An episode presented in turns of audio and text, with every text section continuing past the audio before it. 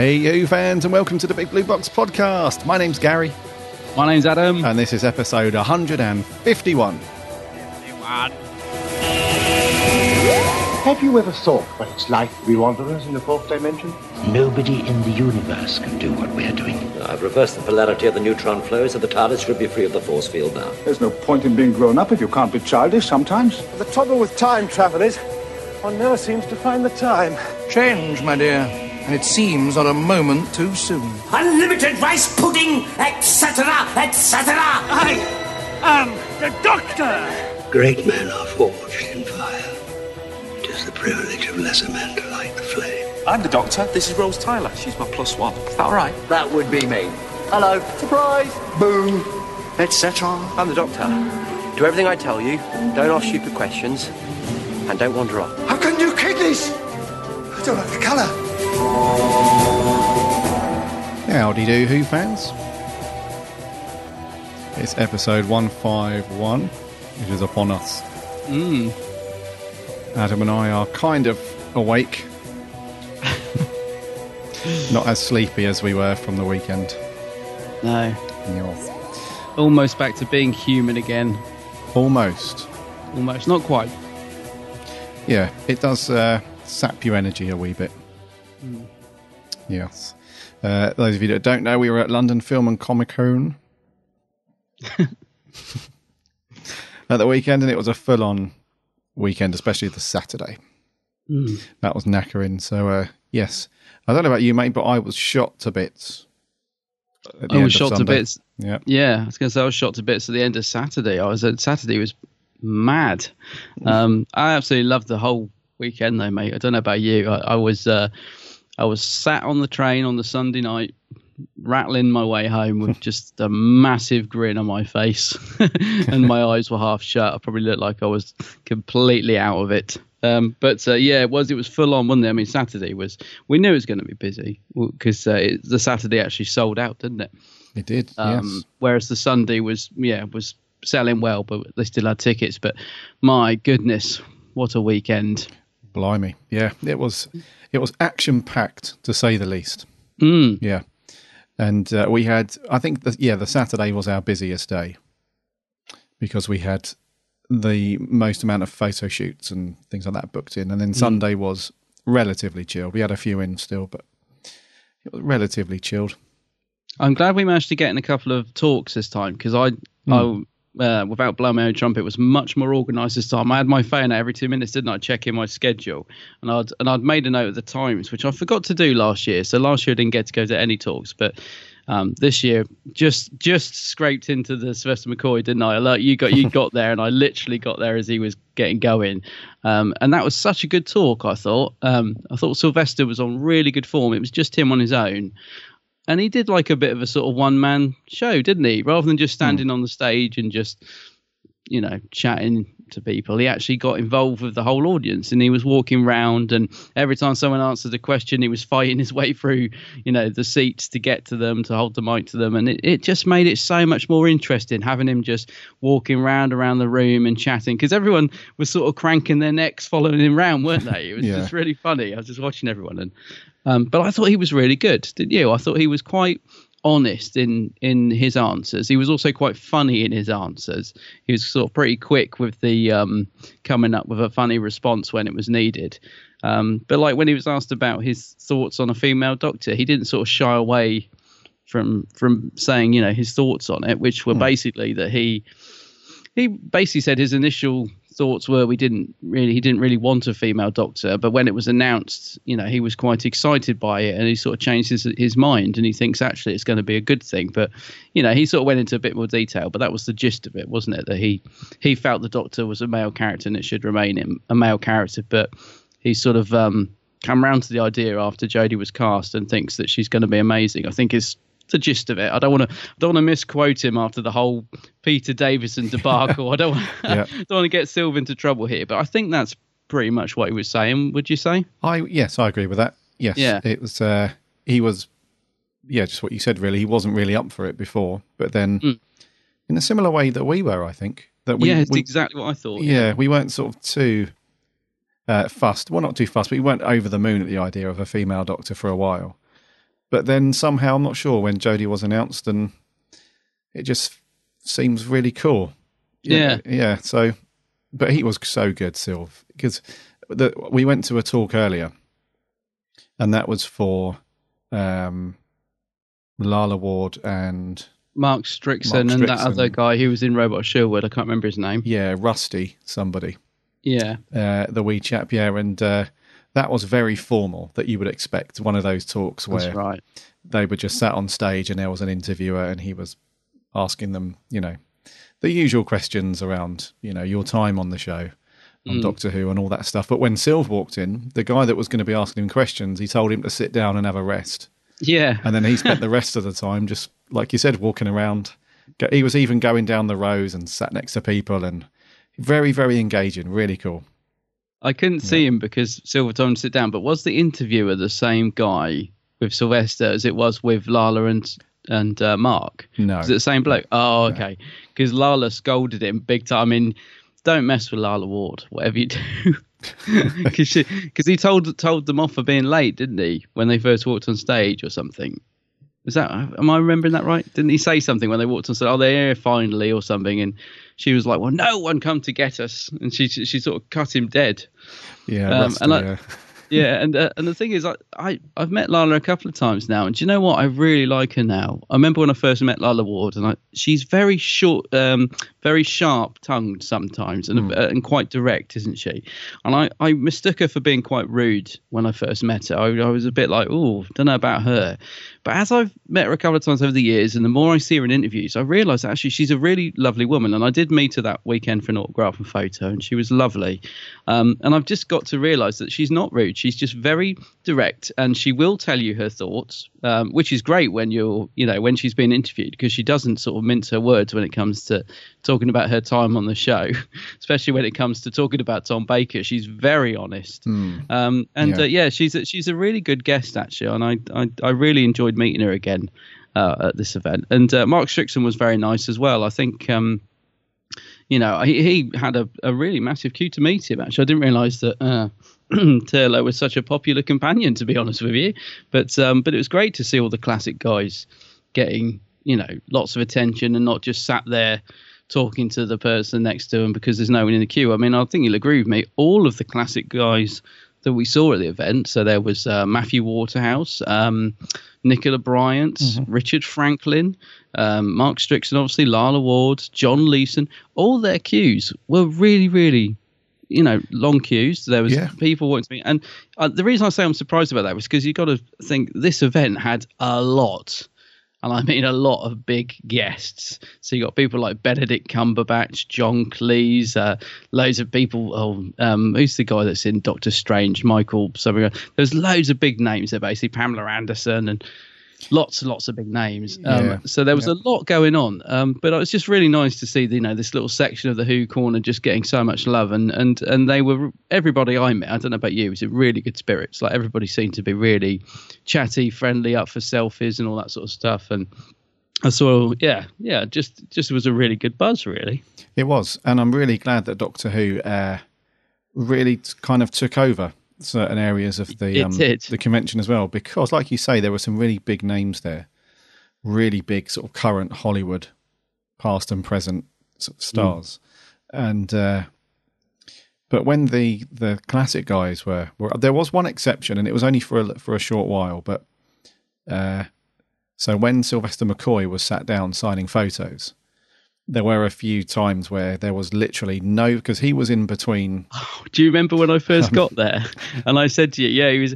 Bernard Cribbins was to his left and yeah. had a massive queue. Yeah. And uh, who was to his who was to his right? Somebody else. Um, it wasn't a Who person, no. It was uh, no, but it was somebody who had a really big queue. Somebody from Game of Thrones. It was. Yeah, yeah, so there was two massive queues, and I said to you, didn't I? Because when I got in, I obviously I could, didn't find you for about an hour, and I said, "Oh, I've just seen Sylvester in, bet- in between these two long queues." I said he only had one person in his queue, and he was dressed as Colin Baker. But his queue did liven up later on. But I did, I was did. worried for Sylv at one point. Yeah, it was great because when when you were off doing a photo, uh, that was when his queue was there was nobody there. So yeah. I wandered up and had a nice little chat with him because there was nobody behind me. Yeah, if you time it right at those things, that that is the good thing, because obviously a lot of the time they're off doing talks and photo shoots or whatever, and very often if you get them when they come back, every you know the table's been empty for like twenty minutes, half an hour. So if you time it right, it could be yeah, you yeah. can have a good old chat with them. Yeah, so with the exception of that little period there for Sylv, um, it was really really good to see the other stars of Doctor Who. Uh, or, or classic Doctor Who getting a lot of love, because some of the queues were massive. I remember on Sunday when Nicola Bryant was there, well, I, I got to the venue late that day because mm. um, the Thameslink trains were uh, very handily all cancelled um, because one of the red lights wouldn't turn on somewhere down the track. Uh, Our transport's great, isn't it? Yeah, it's wonderful, yeah. Uh, so I got there quite late, and uh, when I arrived, the queue for Nicola Bryant was massive. Yeah. Absolutely huge, and uh, she was really lovely.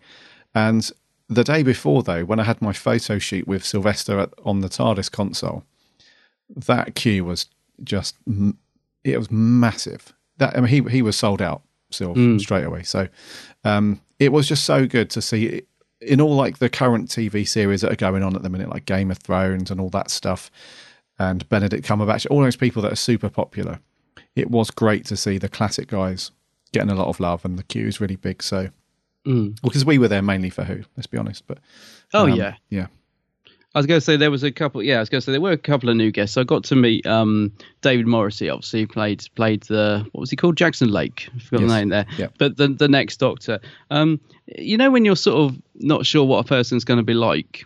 Because often they play a very sort of harsh character. Yeah. So I wasn't sure what he'd be like. Uh, but he was really, really nice when I met him. Uh, and it took me a little bit by surprise. And it's always good when they're nice and chatty because, you know, sometimes they're not always, you know, sometimes you can't wait to meet someone and they don't say two words to you. But, but um, yeah, David Morrissey was a, a real delight to meet. He was really chatty, asking where I was, you know, where I'd come from and what, you know, who I'd met that day. And I, he said, oh, who are you off to meet now? And I was like, oh, well, I'm, I'm going for a photo shoot with David Bradley. Actually, he's like, David Bradley, oh, he's a legend, make sure you say hello from me. He's goes, yeah, you know, he's really sort of just really sort of um warm, friendly person to meet. So, and David Bradley, mate, oh, probably the highlight of the day for me was getting a picture of him, because he was having so much fun in his photo shoot. Like a lot of them with Benedict Cumberbatch, I'm not exaggerating when I say I blinked and I was gone, because I was It was so worried that my photo, I was going, my eyes shut, because I literally stood next to him, blinked and went to smile, but it was done.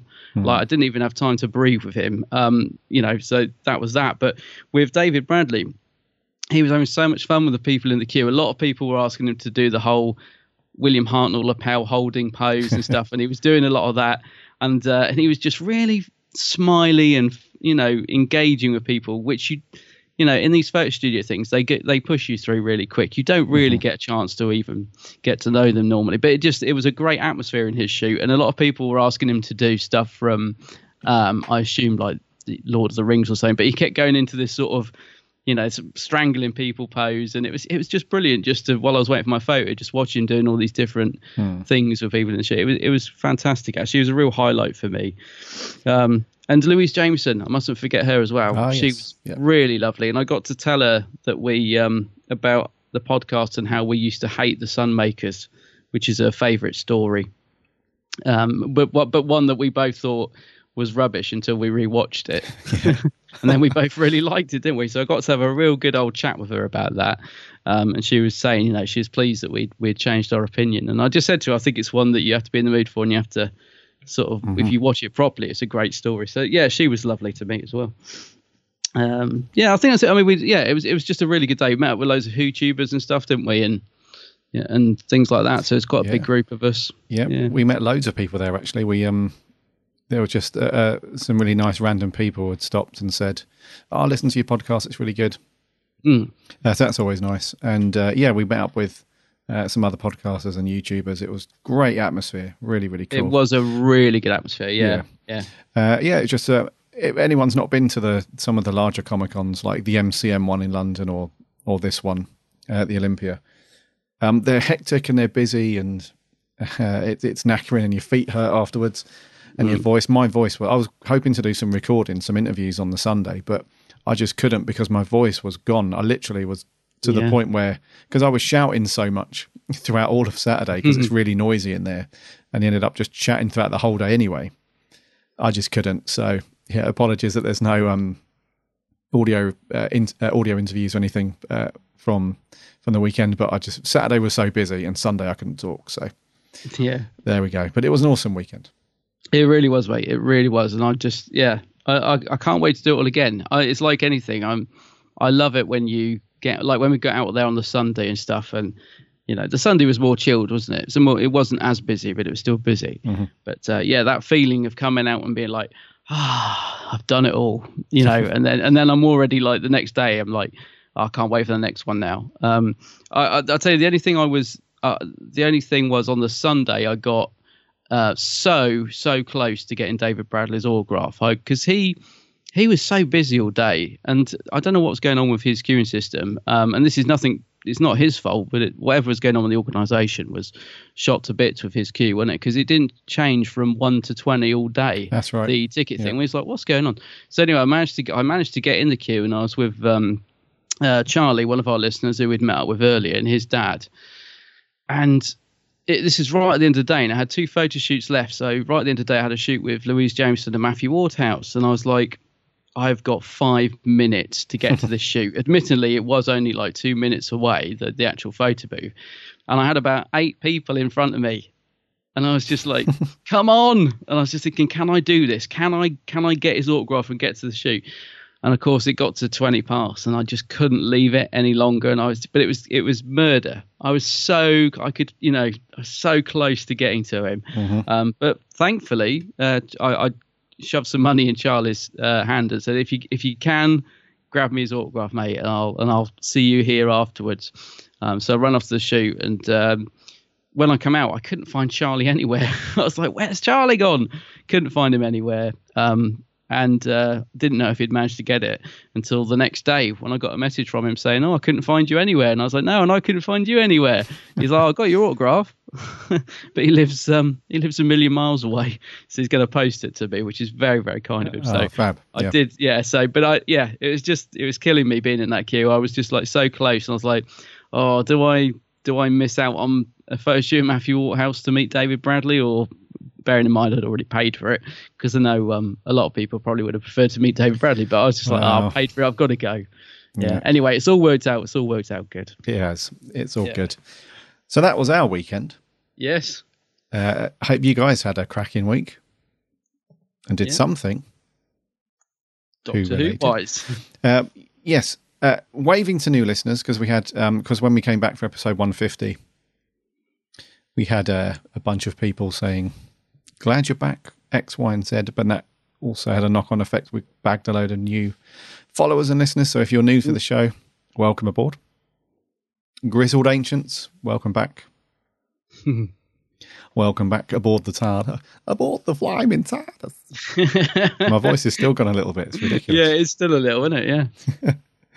uh, coming up in today's show, uh, we're going to rattle through. We've only got, it's very light on news.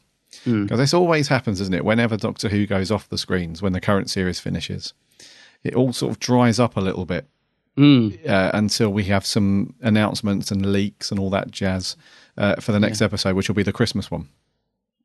Um, not that we're into leaks and rumours here, but that seems to be the, the way of things with Who. So we are having a little bit of a break now for a few months, so it's good that you're with us. Because I remember back when... Things like this, remember when Star Wars did this? Remember when um, there was absolutely nothing between Return of the Jedi and The Phantom Menace? Mm. Years and years of nothing. The only thing that you had really was, I think there was a Star Wars magazine that was going throughout the time. And there mm. was the odd video game and stuff. But it was very, it's known as the Dark Times, isn't it? The Dark Times, yeah. Yeah, and uh, it's pretty much the same with Who. I mean, we went through this for a whole year almost, didn't we? Mm. When there was no Hugh, no Hugh, who's Hugh? Hugh, when no was, Hugh, Hugh. When there was no Hugh on T V, when there was no Who. So we're glad that you're with us, new listeners and old listeners, because hopefully we're providing some kind of Who entertainment while it's a bit dry out there. Yeah, and a bit dark, mm. desolate, barren. Anyways, news is coming up. Bit of merch. Then we're going to announce our giveaway. So last week on the show, you would have heard us announce uh, the cool prize of the Series Ooh. two Blu-ray steelbook. Beautiful was, steelbook it is. Indeed, which was provided very kindly by our friends at zoom dot co dot U K. So we're going to announce somebody for that after the news and merch. And then on to our review. Mm, mm. Mm. Mm, yes, yes. Dear, dear, dear. Now, my child. Yes. Mm. uh, of The Ark. The Ark. First Doctor. We haven't done a First Doctor in a while. No, it's good good to see a bit of First Doctor, actually. Yeah. Indeed. So, with all that said, shall we land it and do the news? Okay.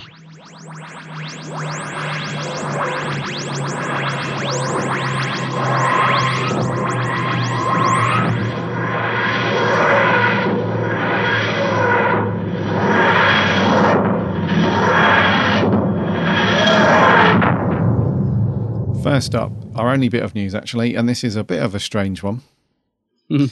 And uh, the um, the auction website eBay has uh, given us some data on which Doctor is the most popular on their website. So I'm assuming this is any listing that's on eBay uh, that has um, been that has referenced a Doctor.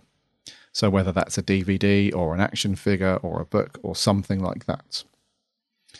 So they looked at um, nearly six thousand listing, listings. That's why I know they looked at a lot more than that. But um, the, the Doctor that topped the list, because they did like a, a Paul, uh, Colin Baker will love this, but they did a list of like the, you know, the, the most popular Doctors listed on eBay. And with nearly six thousand listings, and this was on the nineteenth of July, uh, the Doctor that topped it was David Tennant. Surprise. Which is not much of a surprise, is it? So, yeah, so he, there was... I'm not sure how accurate this is, but because would they would they count for things like uh, group listings? If somebody was selling like a bunch of figures that had... Would they count that as well and just reference all the other ones? I'm not sure. But, um, yeah, so David Tennant has topped the list with nearly six thousand listings on that day. Mm. Uh Bringing up the rear, and I'm sure he'll love this, as you said earlier, mate. Do the voice. Is Colin Baker. Change. Oh, sorry, I thought. Sorry, yeah, I thought you were going to do Tom Baker. Yes, yeah. It's Colin Baker. Change, my dear. So yeah, bringing up the rear is Colin Baker. I'm sure he'll be thrilled to hear that. Uh, and there was a couple of surprises in this list, you know. And I'm not sure yeah. if it's because of opinion or because of lack of merchandise. I'm not sure, but uh, second from last, it's Paul McGann. Mm. And third from last is Pat Troughton. Now that I am surprised about. Yeah. Mm. Uh, mm, mm. Mm. Mister Hartnell in next. Davison, then Pertwee, then Matt Smith, then Peter Capaldi. Second place was Tom Baker, and then first place David Tennant. David Tennant, yeah. It's no so, surprise, is it? Because I mean, the, when the show was come back and in its um, you know, at its peak, there was so much David Tennant merchandise everywhere. So I'm kind of not surprised. I mean, you used to go into sort of supermarkets and good old Woolworths when it was still on the high street. And it was just everywhere at one point, wasn't it, during the David Tennant years? It was everywhere. So I'm not surprised yeah. he's he's got the most merch. Um, poor old Colin Baker at the bottom of the list, though. But fear not, Colin, because bizarrely, the very last thing I bought off eBay, which was last week, was uh, a Colin Baker-related item. So don't worry, Colin, I'm fighting your corner. I know you hate lists, and especially when you're at the bottom of them. But yeah, I bought the um the theme tune, you know, like the the seven inch single they used to put out with Colin's sleeve, his picture on the front. So I'll put a picture on my Geek's Handbag this week. I've got all, I've got four, five, and six now. I wanted to get all the theme tunes with their picture sleeve. So yeah, so I've just got Colin's. So I'm fighting his corner nice on one. eBay. Yeah, yeah. So that's to, knocked him up to two sales. Up to, I'm sure that'll make the difference. um, yeah, unsurprising seeing uh, Tom Tom Baker in second place as well. Yeah, um, yeah. I think you when we went through our top fives last week, um, you did say, didn't you? There was so much good stuff in Tom's era that it's difficult to look look at elsewhere for some some other good stuff. So mm. um and there's lots of Tom merchandise as well. Whenever speaking of conventions, actually, you always see people in in Tom's scarf, at least. Yeah, even if they're not wearing anything else, it's the scarf that you always see and and all that stuff. So yes, Yes, we did see a lot of Colin Baker cosplay at L F C T, didn't we? I think we you did. commented on it. Yeah. So, yeah, a lot of people yeah, going as Colin. Yes. Well, what's, what's the last thing you bought off eBay, Doctor Who-wise, or don't you really use it for Doctor Who? Oh, the last thing? Um, I don't really use eBay that much at all anymore. Oh, right, um, okay. The last Doctor Who thing I bought, I think... Oh, do you know what? I can't I, I can't even remember. I think it... No oh, reason. it was... um, It was... Uh, it was a David Tennant figure with... Um, Martha and the uh, TARDIS that came out along with that range of figures. Oh, right. Okay. And yeah. that was about two and a bit years ago. So that was the last time I ordered anything Doctor Who off eBay. That's why he's number, that's why he's number one. That's why he's number one. Yeah. And yeah. Um, yeah so just to finish up on a, uh, some more figures from, from eBay, uh, there was one hundred ninety thousand listings for Doctor Who on the nineteenth of July. Ooh. Which is huge, and uh, this is yeah. incredible, but a sonic screwdriver uh, sells at least once every hour wow. on eBay. And so yeah, so that's in the last three months. A sonic oh. screwdriver was sold once an hour. Wow. So it's clear that um, people are still hungry for the old merch, mm. which brings us nicely onto merch. Oh, Dalek Tat's been in storage for weeks. He's furious. He's, I was going to say, I bet he's absolutely steaming, isn't he? Well, let's see what he's got to say. Go on then. Merch corner. Merch corner. Merch corner. I don't know whether to be impressed or disgusted. It's a bit rubbish, but it's pretty. It's very pretty. He doesn't sound very different. No, he doesn't, no. It's because I gave him a backhander earlier. So I don't want your mood spoiling the show this week.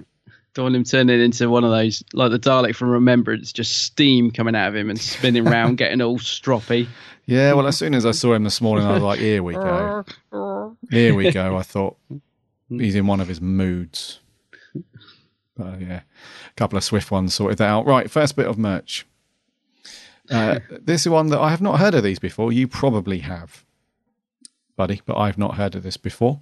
Uh, uh, so the Beeb uh, are to release the Doctor Who Audio Annual, ooh. featuring audio versions of vintage tales published in the nineteen sixties through to the nineteen eighties. So released this December.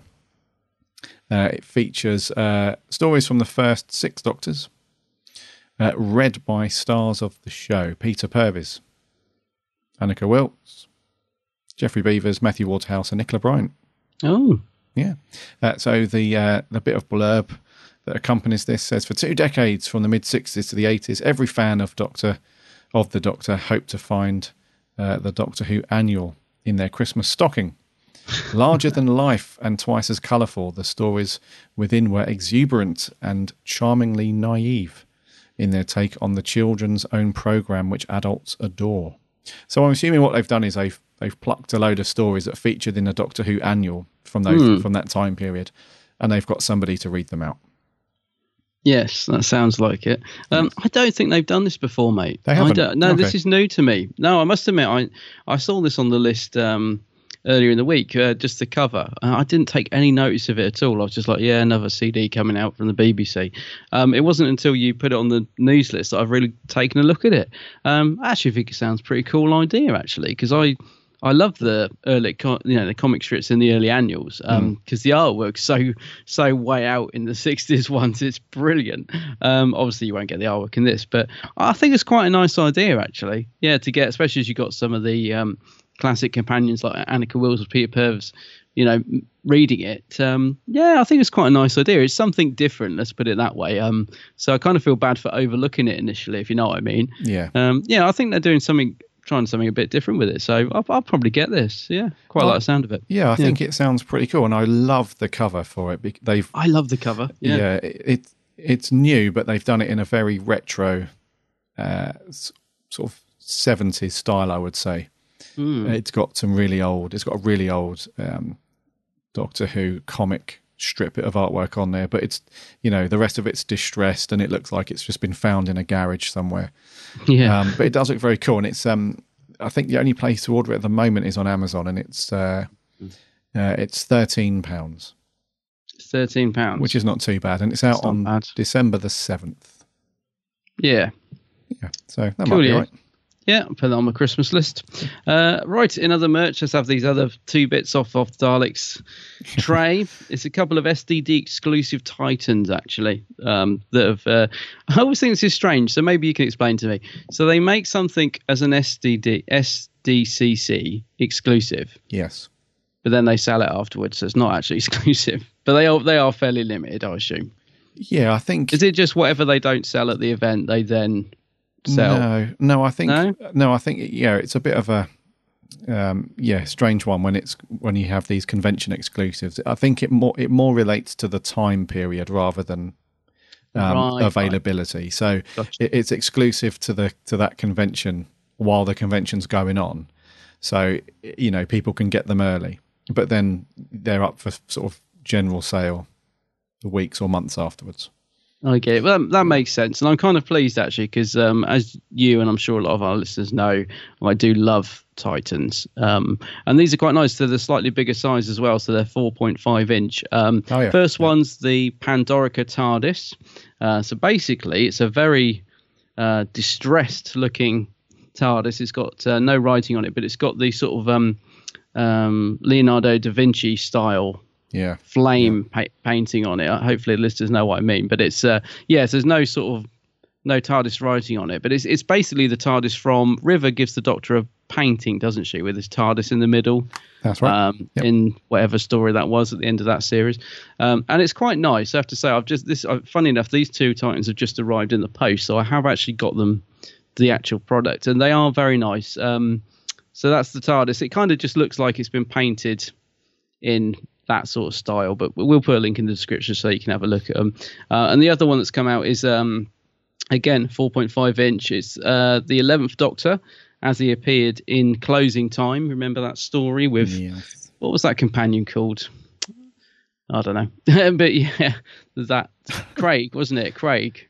Craig? He goes and works in a shop. Is it Craig? Oh, Craig, yeah. Yes. Yeah, he goes and works in a shop with him. So basically, it's the eleventh Doctor in his shirt with his braces, and he's got a little badge on saying the Doctor here to help. Um, and he's got a Sonic with him as well. So they're, they're two quite nice Titans. I like the bigger, slightly bigger size as well. They look good on the shelf. Um, if I had to pick, I'd probably go with the TARDIS one, mate. I don't know about you. I just think it's a little bit more unusual. Yeah, if I had to pick or one. Or you not, because you do like Titans, but you're not you're not into them like me. But do you like either of these? Um, yeah, they're okay. Either of them or no? They're not. okay. Uh, if I had to pick one though, it'd be the TARDIS one. The TARDIS one, yeah. Yeah, it looks all right.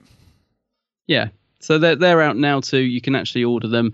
Uh, they're not a bad price, I don't think, for what they are. So they're twelve ninety-nine each. Um, yeah. You can get them from Forbidden Planet. They do keep going in and out of stock, just to warn you at the minute. Um. Uh, for example, I think the TARDIS is currently out of stock, but then again, if you keep checking, it comes back in stock. So yeah, yeah if you want yeah. to get them, just keep checking the, the Forbidden Planet. It's uh, .com, the one that's got them, isn't it? The, Not yes, .com. Yeah, it's .com that's got them um, on their site at the minute. So yeah, forbidden planet dot com, and mm. they are rather nice. I'm, I was pretty when I opened them up the other day. I actually thought they they were very nice. I'm very happy with them. Cool, good. So yeah, there we go. And that's it for merch, I think. That's it for merch, yes. Before we do our review, let's announce our winner. Ooh. For the Blu-ray Steelbook. Yeah. Uh, I, I still need to get a, a drum roll sound effect, don't I? Oh, right. Hang on. Got him. Right. The winner is... Hold on. Let me fire up the... Yeah. I've still got this cool little randomizer thing on the uh, on the Google sheet. Let's have a look. Right. Yeah, we need um, an old sixties sound effect as well, don't we, for that randomizer. You go, yeah. do, do, do, do, right. The winner is Elliot Beasley. Elliot Beasley. Elliot oh, well Beasley. done. Um, Excellent. He entered via Twitter, it says here, at Elliot underscore Beasley. So well done, Elliot. Um, we will be in touch uh, very soon to nab your details and we'll get it posted out to you. Well done, Elliot. Excellent. Yes, we'll chuck in a couple of other little bits as well for you. It's a lovely steelbook, that. It is. Yeah. Enjoy. Uh, right, thank you all those uh, other people that did enter the um uh, the competition. No luck for you guys this time, but we will be doing another one um, in the near future. So uh, keep your ears open for that. Uh, but thank you all so much for entering, everybody. And that was the steelbook giveaway. Now, Mm, mm, mm. Mm. My child, yes. Mm. What are we going to review this week, buddy? Oh, Gary, I can feel a cold's coming on. I don't know about you. uh, the common cold. Uh, we are reviewing the First Doctor story, The Ark. Yes, we've known for some time of the journey of the vessel you call the Ark, and we welcomed it. That is why we built places like this. I see. Just to make us comfortable? I didn't think you needed places like this for yourselves. No. Once, we had a shape and form something like you. Then there was a galaxy accident, a giant solar flare. Now, we no longer have a being that you can see or recognize. But uh, can you see each other? Not even that. Oh, we can sense one another, but that is all. That is why it would have been good for Refusis to be inhabited again by life and the signs of life, provided that the beings who come to take our place are peaceful. We must return to the launcher. We must warn one and the others so that we can prepare to deal with these unseen creatures. So the Ark, the First Doctor story. It is very cool to be visiting the First Doctor again.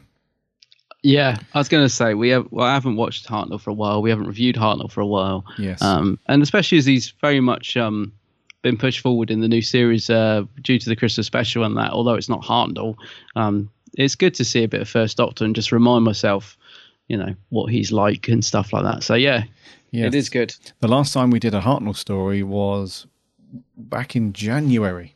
No way. Yeah, it was An Unearthly Golly. Child. Good grief. Yeah. Well, we've had Series ten, haven't we, going on? And, yeah. Uh, and you also said that Hartnell was, in our Q and A, someone says, who's the most underrated Doctor? You said Hartnell first. Yes, I do always think he's he's overlooked, yeah. Yes. So the Ark then, this was out uh, in nineteen sixty-six. Good grief. Uh, it was a four-parter, twenty-five minutes each. It was written by Paul Erickson and Leslie Scott and directed by Michael Imerson. Imerson. And it stars, obviously, The Doctor by William Hartnell, and the companions are Stephen and Dodo, Peter Purvis and Jackie Lane. Uh, story is thus, uh, the TARDIS team uh, land on what they think is Earth in the middle of a big jungle. Turns out they're on a spaceship, which the Doctor actually calls the Ark. It wasn't known as the Ark until they got there. Uh, but it was just... Uh, uh, the, so basically the, the planet Earth is, is slowly dying. So the um, the last the last of them have uh, uh, shoved themselves onto... It, it's basically the story of the Ark. You know, they're taking yeah. human civilization and all the anim- well, most of the animals and habitat and everything onto this giant spaceship, and they're going to another planet which is supposedly supposedly habitable for them. And um, the uh, the the Doctor and, and the companions turn up with a cold on the onto the spaceship. They give the cold to the other people. They have no clue what it is because human civilization has progressed so much that the common cold no longer exists. Uh, a couple of people end up dying. The Doctor gets blamed, blah, blah, blah. Anyway, he ends up, you know, healing them, thinks it's all good. They bugger off in the TARDIS. When they return seven hundred years later, it turns out that the cold was initially stopped, but then mutated and killed loads of people, loads of humans. Um, all the people that have been shrunk down microscopically, they're all safe in their trays and everything. Yeah. Um, but yeah, the Doctor is, you know, not the favourite person amongst the, the humans. Uh, it turns out that the companions to the humans, this uh, race of uh, aliens called the Monoids, uh, who were sort of slave figures, if you like, to the humans initially. There's been a sort of a shift in power. They've revolted, taken over the humans, and now they're going to this planet to set it up as themselves. Uh, and uh, they're going to destroy the humans uh, just before that happens. So it's down to the Doctor and so on to stop all that. And, uh, yeah, make sure that the humans have a happy ever after on Refusis. Mm. With the Refusians, who they can't see, which is awkward. Yeah, it's a lot of moving furniture um, and stuff like that in there. Yes, a lot of um, a lot of a lot of classic filmmaking methods were employed in this one to uh, to give the illusion that there were invisible people, as you would expect from mid sixties. Yeah. So that's the arc, essentially. Mm-hmm. What did you think to this Hartnell story? Um, I I rather enjoyed it. um, I was laughing an awful lot. Um, I kept thinking, this is another one of those stories. I wish we were watching it in the same room, because oh, God, there were yeah. bits of it I thought, I bet Gary's absolutely creasing up at this, especially when um, when one of the monoids goes crazy and starts throwing uh, flower vases around. I, I just I had to watch that scene twice. I loved it. But no, joking aside, I did find some of it unbelievably funny, uh, unintentionally funny. Um, but going back to the actual story and in a serious way, uh, I did enjoy this. I found I found a, a bit of it, you know, some of it dragged. There's no doubt about that, especially right. the the second half of the story. So first two episodes, I actually thought were, were really good. I actually was really getting into it. Um, and the twist in the middle um, of them, because obviously back then viewers wouldn't have known this was a four-parter, so they would have just assumed at the end of episode two, when the TARDIS team leave, they probably thought that was the end of the story and we were going on to another story next week. But as it turns out, we get this little twist mm. where the TARDIS team, TARDIS just arrives back exactly where it was. But it's um, but it's a long time. What is it? Thousands of years later or so? How long is it? seven hundred years between. seven hundred years. Yeah, yep. not seven hundred years later. And, um, and so, yeah. And then when they arrive back, everything's changed. The monoids have revolted and and put the humans into sort of slavery, so everything's reversed. And I yeah, thought yeah. I loved that cliffhanger to the ending. So they sort of look up and what was going to be this statue of um someone or other, some muscly man, is now a muscly figure with a monoid head on it. And mm. it's, it's I thought it was a fantastic cliffhanger to the second episode. So I was really into this. First two episodes, really really enjoying it. Second two episodes, um I did enjoy them, but there was a lot of moments I was finding comedically funny, and, and they they weren't supposed to be. Mm-hmm. And I felt that there were scenes where it really dragged as well, especially episode three. So it definitely lost its momentum for me, um, the second half of it. But but overall, mate, as a story, um, I don't think it, it it's a classic. I think that it's it's a good one. I right. I, I do think it's a, a fun watch, but but I wouldn't. It doesn't quite hit the mark. Right. For me, for okay. me, it's not up there with some of Hartnell's other stories that I really really like. You know, like the War Machines and um, stuff like that. So it, it's it's a good one. It's not bad. It's watchable. But uh, yeah, it just it just doesn't quite hit the mark for me. And I I will say this. I think everybody in it, including the director, have tried incredibly hard to make this work. Like, I think some of the shots in it, I think the directors, it's really adventurous in its production. You know, I can see that the whole team are really trying to, to, to do something good here. It just mm. doesn't quite, they don't quite pull it off. I don't know if you felt that, but like there's lots of nice high shots in the episode one of the jungle and the Doctor looking up, and there's a one bit where the camera zooms into the monitor and then it cuts to the real action. And, you know, for the for the time, they are trying to make this story exciting. And I felt like the cast in it, although the supporting cast, which we will get onto, although they're they're not great in it, I do see that they're trying to, to make this a great story. So, um, yeah, it's it's yeah. Overall, I liked it, mate. It's it's by you know by no means perfect, but I enjoyed it. Yeah. What about you? Yes, I would uh, mostly concur with all that. I I feel that it was um, uh, an enjoyable watch. Definitely, it was. It was an yeah. enjoyable watch. Uh, it it's just a very simple story, mm. uh, which is not a bad thing for classic Who. Sometimes it does. Uh, it sort of moves along at a leisurely pace. There's no one thing that uh, people will have noticed who have seen this one is that there's very, very there's very little action in, in, in the whole four parts. There's a few scenes here and there, mo- most notably the episode four, mm. where there's a bit of a, a sort of Western shootout. Monoid really kicks off, doesn't he, at the yeah. end? um, so there's that going on. There's a few little bits here and there, but uh, overall it's a very sort of placid um, mm. affair, really. Uh, and it's okay. I mean, like you, I felt that it did slow down a bit after episode two. I mean, that's always the case, isn't it, with Classic Who? It does seem to be, yeah. Episode three, if there's if there's a four or a six-parter, it's always going to be episodes three or four that are going to slow down every mm. time, pretty much. And this is no exception. So episode three does dip a little bit and most of episode four, but it does pick up towards the end. Uh, so it does sort of amble along, and it's not too bad. There's, but the, the one thing that I found about it is uh, two things that stood out to me really at the top of my notes is, and that is Hartnell's not really in it that much. Uh, yeah. For, for a Hartnell story, he seems to mm. be. He's, there's a few key scenes where he takes the lead, but the the rest of the time he's just sort of there, but he's not there.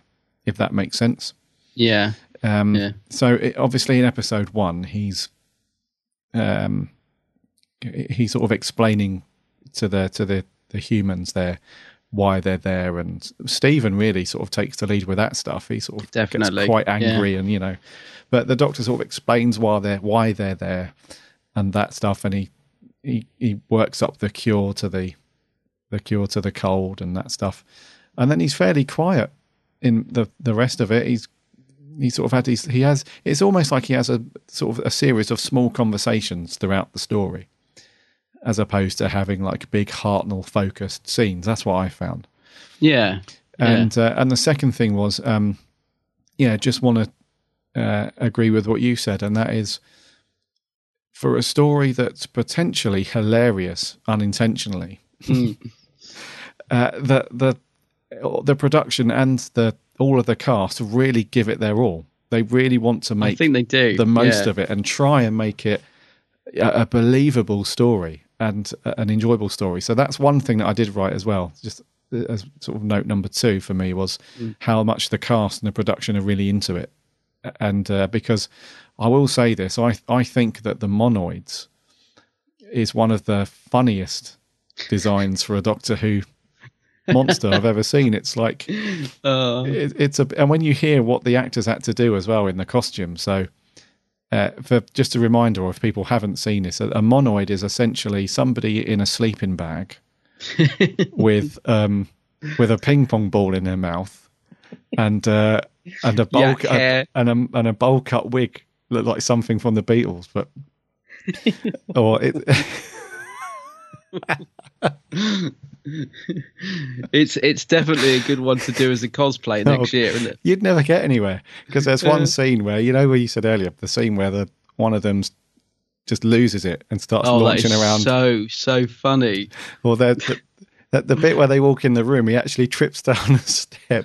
Did he? I, don't I didn't even notice that. Yeah, he almost falls over. So the the, the actor who's playing the he falls down a step because he's got a sleeping bag on, and he I can't didn't move even his... notice. Yeah. Oh God. God, I'll have to go back and watch, because I was I was probably so busy laughing, because he it's not it's not to be cruel. It's just that he's it's this monoid throwing a real tantrum like a teenager. He just suddenly starts picking up vases and smashing them on the floor in a in a temper, and it was so funny. Is, um, I'll yeah. have to go back and watch it, because I didn't notice him trip over. Yeah, oh. It's really funny. So oh, yeah, and it and when I read that the actors inside, they had to basically have a, a ping pong ball in their mouth with the eyeball painted on it.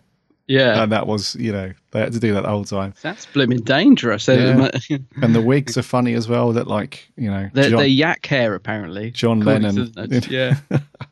uh, so the design is really funny to me, and the thing is, and that's not disrespectful to the to the people that were designing the show back in the day. You know, it's because they had literally hardly any money, like we've said plenty of times. You've got to make do with what you've got, and it really is just a series of Blue Peter moments where you get, you just go and get a load of stuff and some glue and some fabric, and you just make do. You just do you the just best you've got. It. So, you know, it's unintentionally hilarious. It really is funny. It um, is funny, and also don't forget the other thing that was really making me laugh was the, um, the voices, because one of them's voiced by uh, Roy Skelton, mm-hmm. um, who very famously. Also did the voice of Zippy. Zippy. If, uh, from, from anyone anywhere near our age. Zippy from Rainbow, which was a kids' show um, when I was young. Uh, it's not on anymore, is it? So, but he still sounds like Zippy. So when he was going mad and ordering people around, all I could hear was Zippy. Oh, and I was just, it was again, it was just, it was cracking me up. He's like, "Thank you, Doctor. Now get back to that, you naughty man." And I was just like, "Oh my gosh!" It was just, it, it just added to the hilarity. Um, one of the things I put in my notes, I thought, I bet me and Gary disagree on this. Um, is that I actually do love the design of the Monoids.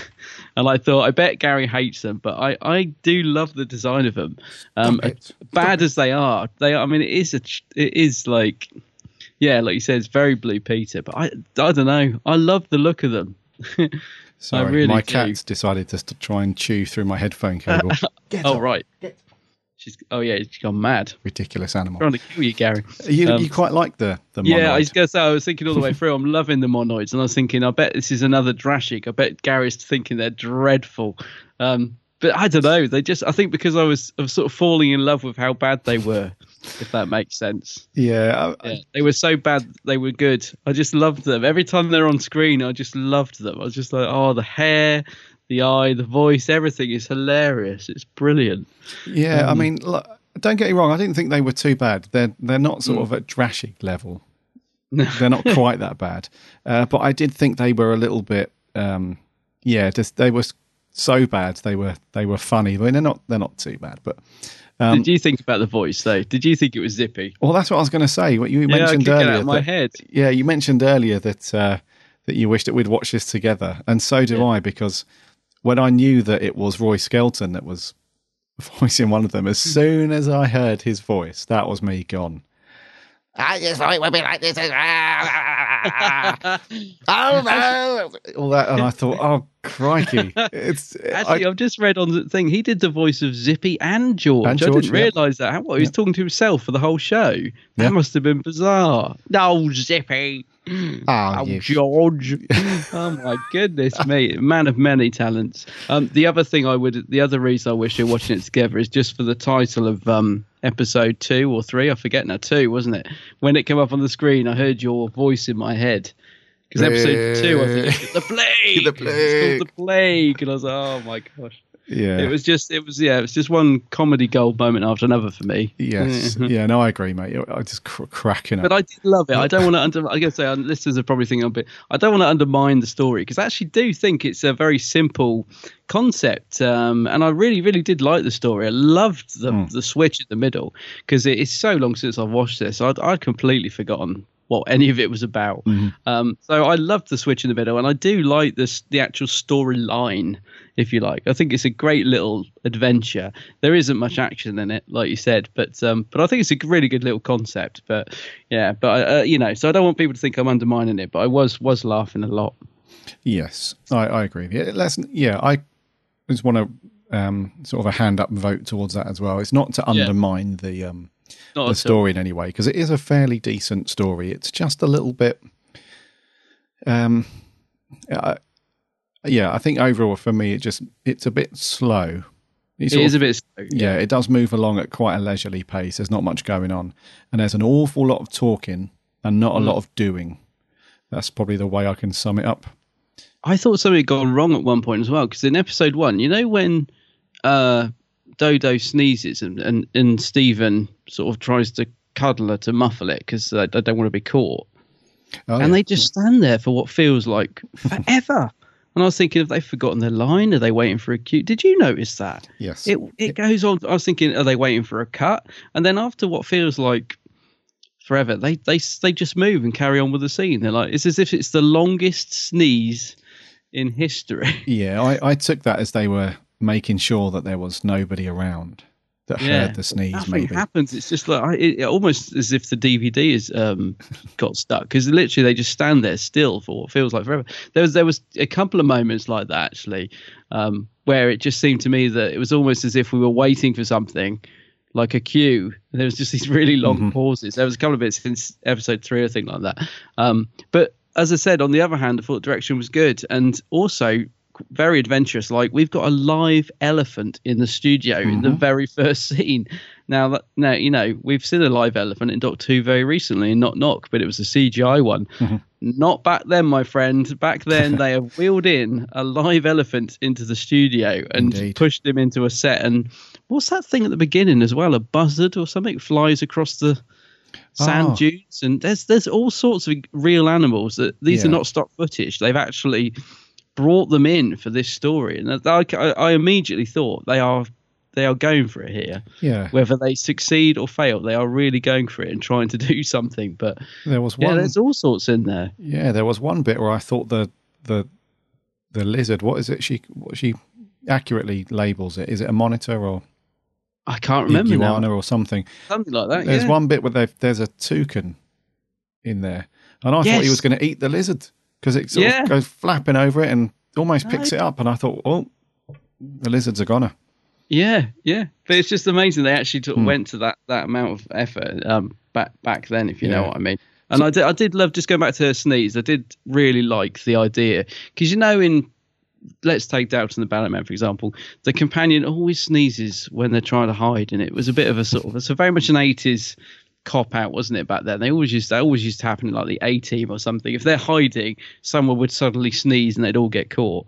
So I was I thought it was just that, but I quite like the fact it then went on to actually be part of the storyline of um of uh, her spreading that mm. cold, because I just thought it was just a silly, you know, thing that we always see in, in shows like that. So I'm quite glad it actually had the consequence that she did really have a cold, and it wasn't just her, you know, trying not to get caught that we've seen a thousand times before sort of mm. thing.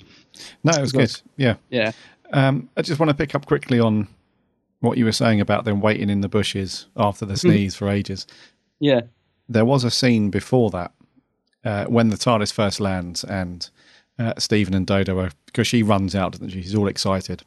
That's right. What is um, she wearing, by the way? and uh, and Stephen chases her, and he's like, "What the hell do you think you're doing? You know, this could, there could be anything out here. No atmosphere." He basically gives a good selling off.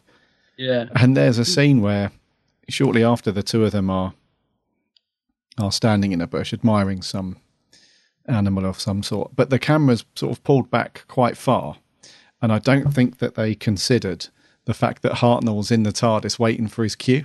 Oh, I saw that. I noticed that. Yeah. Yeah. So the TARDIS is on him for a good sort of ten seconds or so, while he's just waiting there. Yeah, yeah. And it's meant that the focus of the shot is meant to be on Dodo while she's looking at this animal, whatever. But you can see Hartnell at the top of the frame, just standing in the doorway of the TARDIS, just you know, having a daydream, cue, isn't he? Yeah. yeah. And then all of a sudden he sort of springs to life and he he marches out, and that's it. So, um, it, do you know what though? It's little things like that that I love about. Me too. Classic yeah. Who, especially early Classic Who, mm. because it just goes to show that uh, that well, a they didn't have the time and the money to go back and reshoot all the time. So once you know, once the cameras are rolling, that's it. You've got to get it. And if if there is these little mistakes, too bad. Because there's it wasn't too bad in this one actually, but I noticed a couple of times Hartnell and one of support one of the supporting characters, there was a couple of little line fluffs. Mm. Um, but that's just, it's exactly the same scenario. You can't go back and do it again because it's just no, there's not enough time to do that stuff. But secondly, it just shows the professionalism of the actors really, because in, I get the feeling that how, how many times over the years when you've watched like behind the scenes or anything like that, where you've seen actors go through like twenty-five takes because they've fluffed their line or they they can't or remember not it or happier something. With it or they want to do it yeah yeah yeah and they've had a bit of a diva moment, whereas in this it's like they they fluff the word and they just you know correct themselves and crack on. Mm-hmm. You know there's none of this you know stop I've got it wrong, let's go again, and all they just they just get on with it.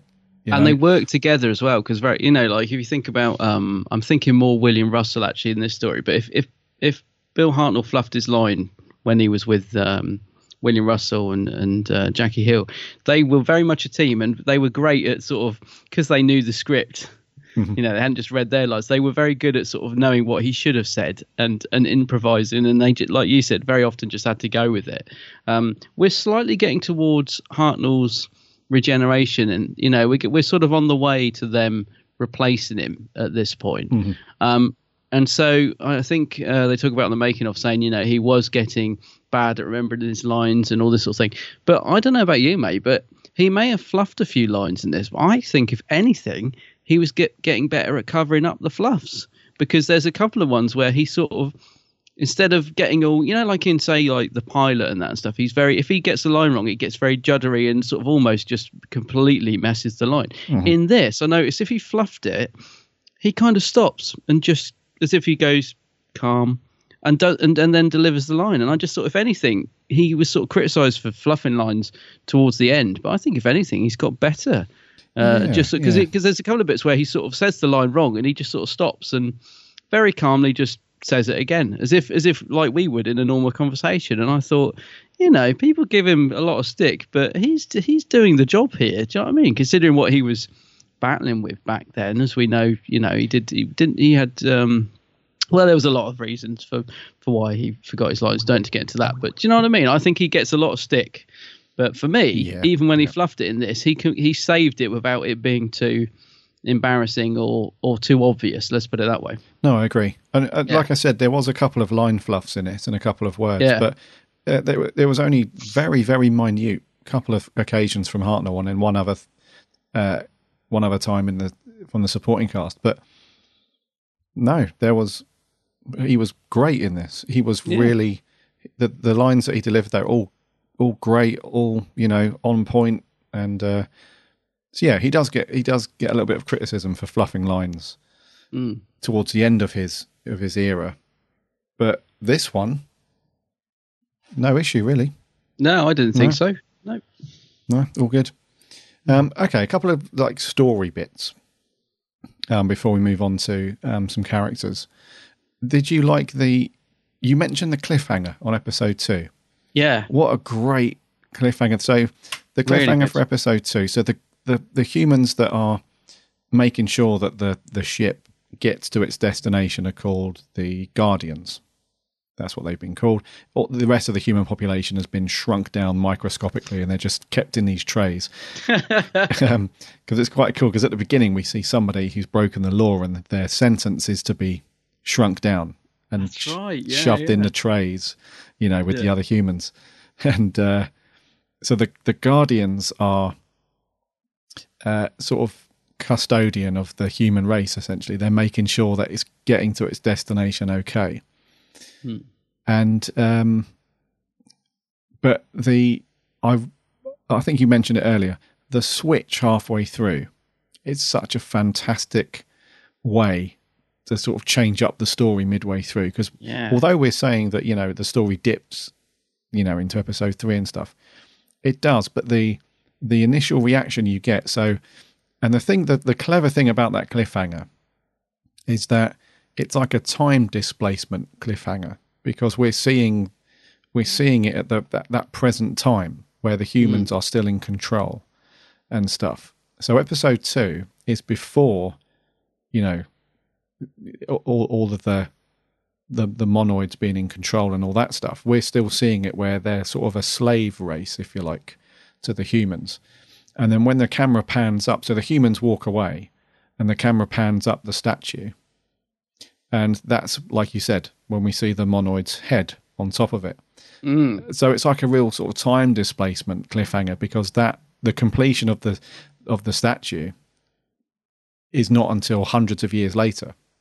So, because at that time in episodes one and two, they're only starting to build the statue. You only see its feet at that that's time, right, don't you? Yeah. And it's going to take them so many years to finish it.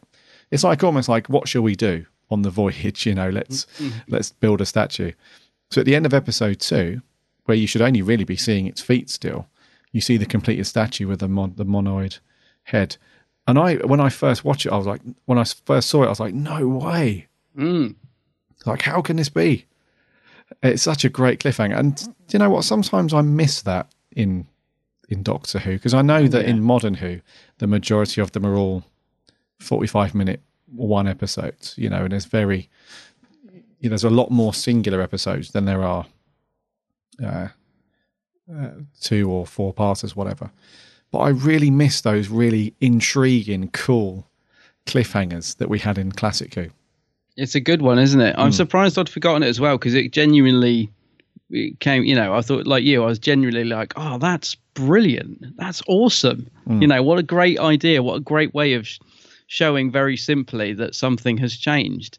Um, and the other thing I liked was in sort of, sort of the first two episodes, the monoids don't speak. So the humans interact with them with this weird sign language. And then in the second half of the story, they've learned to evolve, and they've sort of learned from You know, they've taken like uh, human technology, they say, or something, don't they? And they've learned to build these voice boxes, and they're actually, in the second two episodes, they've actually managed to talk and they communicate, and they've really sort of advanced. Mm-hmm. And I thought that's really cool. So we get to see what they were like before, yeah, in this very basic sort of form of, you know, and the humans just, yeah, like you said, using them as slaves and getting them to drive round and do all the dirty work. And they, somewhere along the line, they have uh, been thinking, I ain't having this. And there's a bit, obviously been a revolt, and I just thought it's really good because it, it was so much more interesting than if they'd have talked from the get-go. Do you know what I mean? Just the fact that they're suddenly evolved, you know, themselves as well. Mm. I just thought made it so much more interesting to, to watch. Yes, yeah, mm. And it's really, they've kind of taken advantage, haven't they, of the of the mutated cold, if you like. Yes. So because the human race has kind of gone back into a, you know, this um like they're high fever and they're weak, and you know, a lot of humans die as a result of it. The monoids are like, hold up, we have an opportunity here, lads. Mm. Lads and lasses. Uh yeah, so they yeah, they just seize power. And then because it like hundreds of years have gone past between the Doctor going and coming back, um yeah, they've sort of advanced technology a bit and mm. you know, and research stuff, yeah, so these collars that enable them to speak. So I quite yeah. like the first two episodes where they had this very very basic and strange sign language where it was just sort of waving their arms and pointing. It's like, go over there and there's something to do. Mm-hmm. And the monoids are like, okay, so off they go and they sort of do it. So it's not sign language, like proper sign language, you know, that deaf people, you know, would recognize and stuff, but yeah, it's very, it's very strange, but it's kind of cool in a way. It's it makes it different, doesn't it? It gives yeah. a good difference between the two two timelines, I think. Yeah, but, um, and they, go on. Yeah, but having said that, the amount of uh, emotion and all that sort of stuff, there's no way they could have conveyed that in that basic language. So all of the mm. plotting and planning that the monoids, especially Monoid One, you know, you know, there's no way that we would get what he was trying to do with just that waving of arms and stuff. So it had to happen, I suppose. Monoid One, I love it. Because, yeah, when they're all, there's a bit of a revolt in between the monoids in the last part, isn't it? Where one of them's like, we shouldn't be doing this and I'm going to stop you. And they don't think you're good enough to be leader. And they start turning on themselves. And, that, um, yeah, you've got Monoid Three kicking off and, and all that sort of stuff. Um, yeah. And let's not forget, let's let's. Just, I've just got to get this in there before I forget. It does feature, this story does feature my all-time favourite line of "Take them to this, take them away to the security kitchen." I, was, I remember the first time, and everybody loves that. And I remember the first time I heard it, saying, "A security kitchen." That is really bizarre, and it's so funny because even Stephen says later on, doesn't he? How can I get out of this kitchen? It's, yeah. It's just really weird that they're keeping all the humans in this kitchen. Oh, it's so funny. But, but what is that about? Why has they got a security kitchen? Well, it kind of makes sense if you think about it, it because yeah. the monoids, they're using the humans as as slaves, you know, to their every whim. And one of the um one of the the humans that has that has been captured as well. I think, what's his name? Who was the human in episode three and four that, you know, help Stephen mostly. Oh, the one that's the dark-haired guy. Um, Zentos? Could be. I, I didn't catch any of their names apart from one who we'll come on to when we talk about cast, but yeah. uh, yeah, so um, he he actually says, you know, we're, we're kept as, as slaves, uh, mm. mainly here sorting out their food. So they're quite hungry. Oh, yeah, that's true. Monster. Yeah. So yeah. It makes sense to double up on the, uh, on the location as well. If you're going to, you know, have slaves, you may as well keep them in the kitchen to keep the food coming. It's brilliant though, I love it. Great. I wouldn't wouldn't have it any other way. The security yeah. kitchen K- security kitchen I'm going to get me a security kitchen. I love the statue as well, mate, don't you? I think that's a really cool mm. idea of having the human body but then they've stuck their head on it. Yeah. really really cool, symbolic of their uh, power. Sort of their power over the mm. the guardians and stuff. So yeah yeah so I think just to round off story stuff, it's um You you've probably got the gist of what it's about now. The um, you know the the, the the humans are in charge. They're on their way to the planet. Halfway through, after the Doctor's left, there's been a, a there's been a revolt, whatever you want to call it, a coup, and um, and the the monoids have now seized power. The humans are in are enslaved, and the um the monoids now want to uh, take uh, the planet Refusis as their own, and uh, I think the initial plan was to take the humans with them and continue them as slaves. But I think because of what happens and the uh, Monoid One gets a bit sort of panicky about what the humans are up to, he then decides to just blow up the spaceship once they've landed on the planet and, and destroy them. Mm. We do get that other element of this invisible race though, which is a bit odd, and I don't really know how I feel about that because mm. it doesn't it feels a bit thrown in there to me. I don't know don't know if you agree, but um, also the fact that the Doctor says, "Can you see each other?" and the guy's like, "No," and I was thinking, I just you'd just be bumping into how many of you are there? You know what I mean? Just be banging into each other and furniture moving around, and it, it also I'm not quite sure about that. I never quite got the concept of it, but I mean I think it's there really just to bring the conclusion, like, because they eventually lift up the statue uh, which right. is turns out to be the bomb that the monoids have left to blow it, so they they kind of work in terms of that. But yeah, they felt a little bit thrown into the story to me. I didn't think that that's the least successful part of the story for me, I think. Yeah, this invisible race. Yeah, that didn't quite work for me. Yeah, what they called the refuse. I'm not sure what they called. The Refusions. The Refusions. That's it. Right. The Refusions, yeah. Yeah. Um, yeah, the actual planet's Refusis two.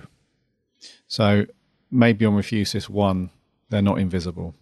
Yeah, I think he says like, there is a reason for what they're invisible. I forget what it is. It's, there's a nice scene when Hartnell's sat in a chair having a chat with an, with an invisible Refusis or whatever they're called. That's mm. quite funny. Only Hartnell could pull that off, I think. It's just, he just casually sat there chattering away to an empty chair, uh, but quite convincingly. Yeah, that's what I was going to say, actually, um, touching on these Refusions. Um, yeah. yeah, it is a bit gimmicky. Little to bit, have in yeah. the story. However, I thought that the effects for the time were done really well. So obviously you get like the fishing line attached to the bush. So, you know, you give mm. it a yank and, you know, that's supposed to simulate somebody walking through the bush. And but I thought like the the um the indent in the chair as if somebody's sat on it. You know, that was really yeah. cool. And um Um, what there was another effect as well that I'm forgetting, but I thought it was done really well for its time. I mean, um, yeah, that comes back to what I was saying about them making an effort, because you know, like we get to see some of the shuttles dropping down on the planet mm. in the background. Now I know it doesn't look particularly good, but I can totally see what they're trying to do. And uh, I just think again, you just sort of think, okay, they're making the effort. It didn't didn't even have to bother doing that really. They could have literally just pan round and showed the full. model uh, the full um spaceship that they yeah. built on set yeah. But they sort of do this scene, don't they, where the ships sort of land, they're quite small, they land on the actual planet and it pans around. So I thought, yeah, again, you know, they're, they're trying to make something good here, even though it hasn't quite worked. Yeah yeah well, that's what I mentioned earlier, they've employed some real sort of um uh, some some filmmaking techniques that mm. they they had to do because they had no other way of and no other budget of doing it really. So they've used that a couple of times. I think it's like this forced perspective yes, sort of thing where it. They've used models but they've tried to make it look like they're full-size things. So they did it with the statue. So anytime you see the statue, it's probably only like thirty centimeters tall, this statue that was made in a model shop, but the way that the angles and, you know, the background, you know, the way they've tried to do it so it looks like it's huge. And the same with these little little um shuttles that come down from the Ark onto the planet. You know, you see it landing and it's meant to be this this big craft, but you can tell it's a model. They haven't quite advanced the techniques at that point, no. you know, for it to be one hundred percent convincing. But like you say, mate, they gave it a shot. They, and it does it the go. job. Yeah. It does the job. Yeah. yeah. Uh, so story-wise, that was the that was the thing, and it does move along. The editing's not too bad; it's fairly standard That's all right. for its time. Um, there was a couple of moments where they could have cut the scene off a bit earlier. It did; some of them did go on for, you know, a little bit. I think that's just television for its time, though. It was very much more a relaxed thing, and you know, scenes where you just had people that had finished their lines, but then they'd go and sit down or they'd, you know, they'd go for a walk and then that would happen and then it would fade out and fade in again to the next one. So yeah, very much for its time, obviously, all that stuff. And, uh, and I liked the music as well. There was a couple of little moments where the Doctor first, when they first go inside the Ark Guardian sort of control room sort of thing. And mm. there's a bit later on when they're on Refusis where the Doctor first steps into one of the buildings that the Refusians had built for the, you know, for the imminent human arrival. So they built these big buildings and palaces, didn't they? Because they knew the humans were coming, which yeah. is weird. Yeah. Um, but yeah, when the Doctor first steps in, it's like this really cool piece of music, and I've I recognise it instantly because I always it always pops up on when I listen to the soundtrack.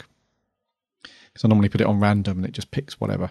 But I always really like that piece of music, and it only appears two or three times throughout the four parts. But yeah, it's um yeah, it's Tristram Carey, isn't it? Done done a lot of that, I think. Because I think I think it's stock music, but they use a lot of his music in it. Yeah, it's nice. I think I know the piece you mean. Yeah, yeah, it's yeah. like a sort of foreboding, sinister. Yes, almost. Yeah. Yeah. yeah, yeah. I like that as well. Yeah, yeah. very very cool. And um, yeah, and uh, sort of production wise, um. I think this is one of the first. I think this is the first story in this series, which is what series three, um, where all of the parts are there. It's because I think up to that point, the stories in series three, there was at least one part missing. That's right. Yeah. So production-wise, yeah, they've only got the sixteen millimeter um, um, film stock left, but it's not too bad. I was expecting it to be quite fuzzy and really sort of off at some points, but it's not too bad actually, this one. No, no, no, it's pretty decent actually, because there's a lot of, um, they use a lot of, uh, the set designs use a lot of, do they call them flats or I'm not sure. There's a lot of, they're like big paintings that are supposed to make the set look like they go back quite far. Oh yeah, um, the matte paintings, which, yeah. Matte paintings, yeah. And they don't look too bad in this. Um, we've certainly seen a lot worse. I mean, they, yeah, they're a bit obvious, but they, I think they look quite nicely done. Hmm, yeah. for, for the time I thought yeah but they show up, you know, when something's quite clear like this, they they show up even more. They do. You, yeah um, let's talk about some characters. Yes uh, supporting cast wise, um, right you mentioned there was one character in there. I, I think I know well who there's only mean. one that I had to go and find his name because I couldn't I didn't get anybody's name in this.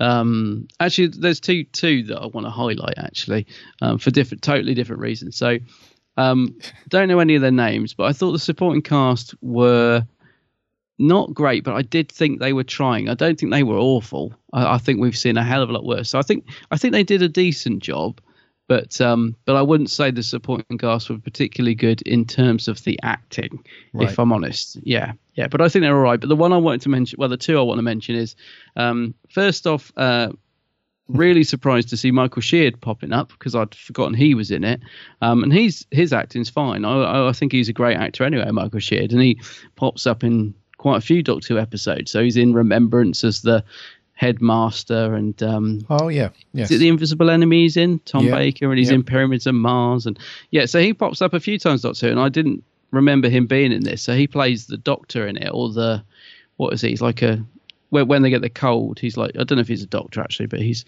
he's sort of looking oh, into it and he's yes. wearing this funny face mask, and he looks very young actually. So he's only in it for a very short time. Ross um, he played. Yeah. Ross, yeah, yeah. yeah. So, um, so yeah, just lovely to see Michael Sheard popping up in this because I'd forgotten about it. But going back to the slightly not so good acting, I have to highlight the Commander, oh. who does really throw himself into the role in episodes one and two. Um, until he gets the cold and he's flawed.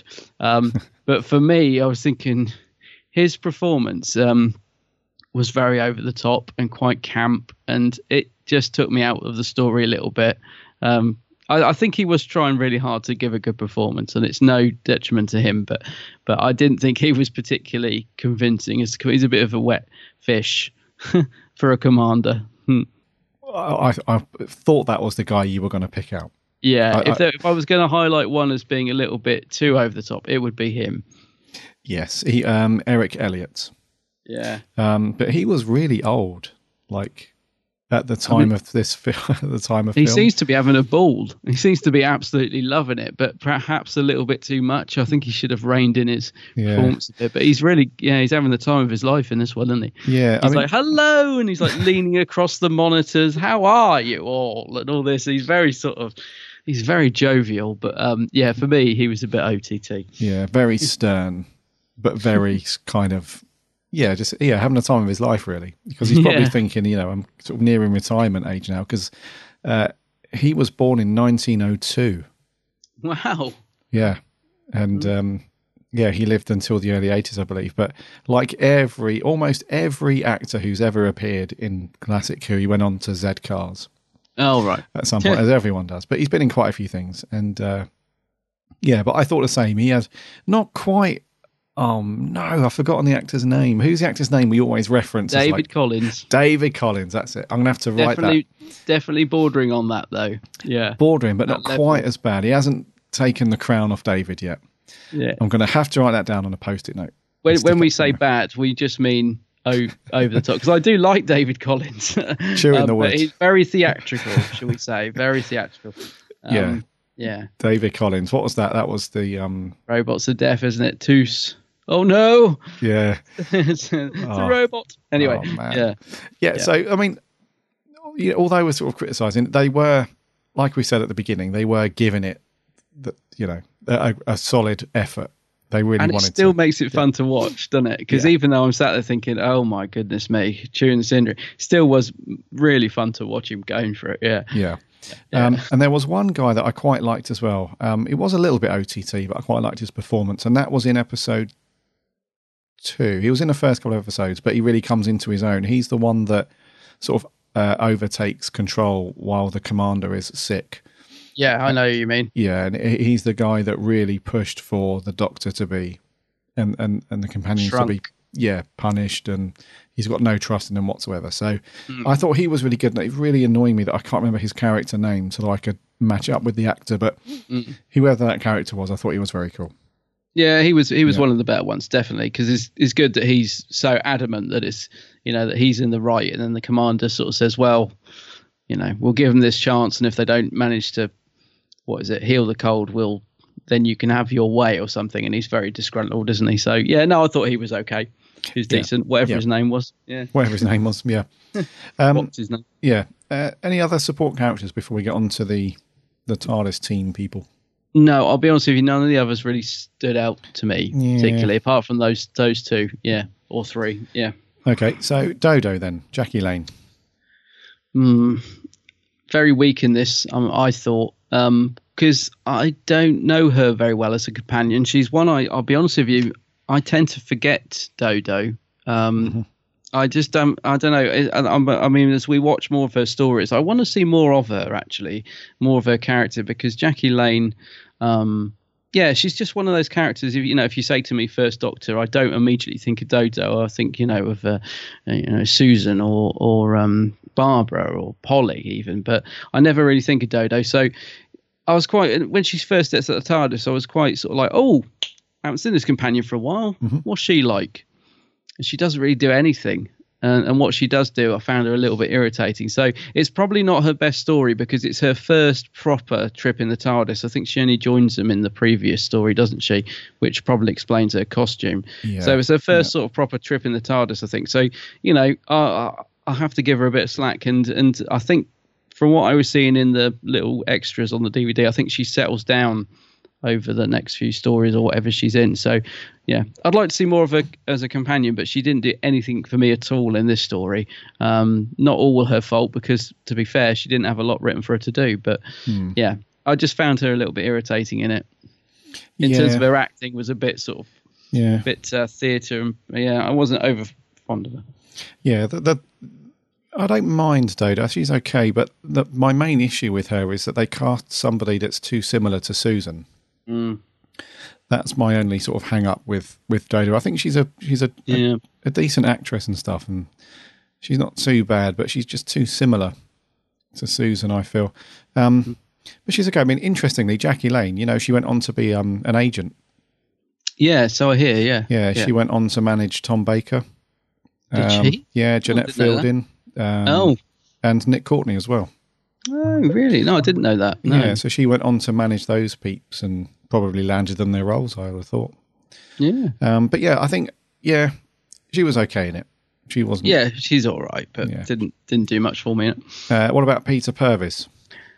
Um, I thought he was really going for it. Um, he's, again, a little over the top at times, but I quite liked him in, actually. He certainly livened up some of the scenes that definitely needed livening up, if you know what I mean. Mm-hmm. I think he was um, he's put him he's pushed himself forward a bit. I think he's obviously been told that, you know, he's this going to be the sort of uh, he's stepping into um, Ian's shoes, isn't he, as being the strong yes. yep. um, companion. You know, so yeah, he's he's grabbed the part with both hands. I thought he was very decent in it. Um, And uh, yeah, I didn't have any cards for him. I thought he was he was pretty good. The acting was fine. Uh, as I said, sometimes he may have gone a little bit shouty over the top when he's in the prison, but no, I thought he was good. You know, in, with what he was given to do. Yeah, yeah, I agree. I think he was he he definitely played the. And again, it's very he's very similar to Ian's character in some respects because he is a bit. Yeah, he's like the younger, stronger. You know, ready for a bit of a scrap if need be. That's it. I'm taking no nonsense. Yeah, yeah, kind of character. Whereas a doctor would never get in a, well, not this doctor anyway, would, mm. Hartnell would never get into a fist fight with anybody. Whereas I think, um, I think Stephen would probably throw down if he had to. Yeah. I mean, oh yeah, you know, the first doctor might slam a rock over the back of your head.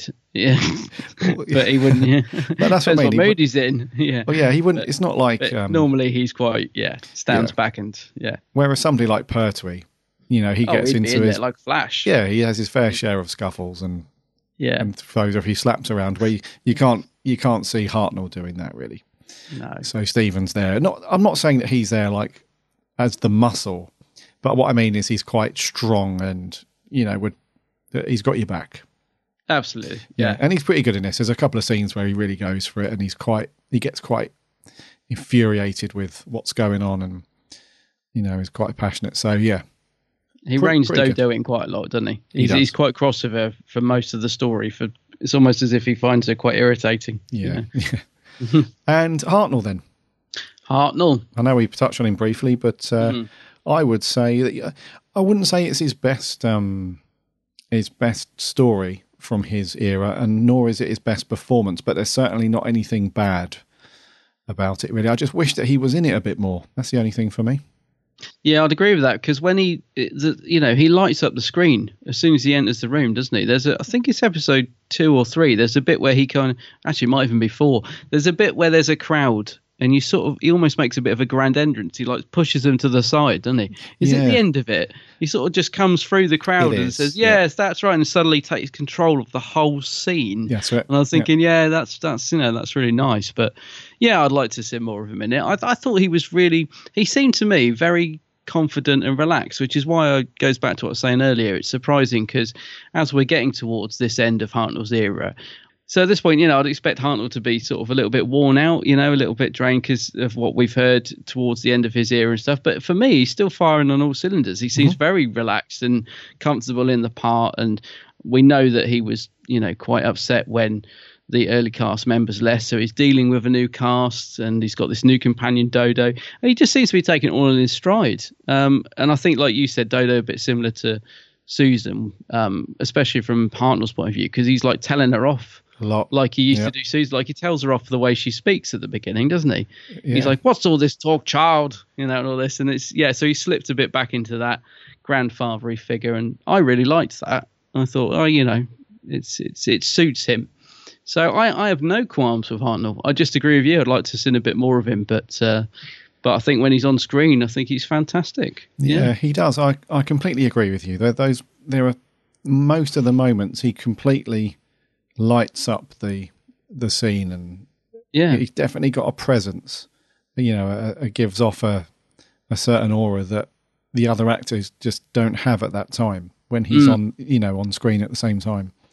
Uh so I think yeah he's yeah he, he has that nice mix again that I love with Hartnell where he's quite quite short and stroppy at times but also he, he's quite funny at other times and quite relaxed and just goes with it.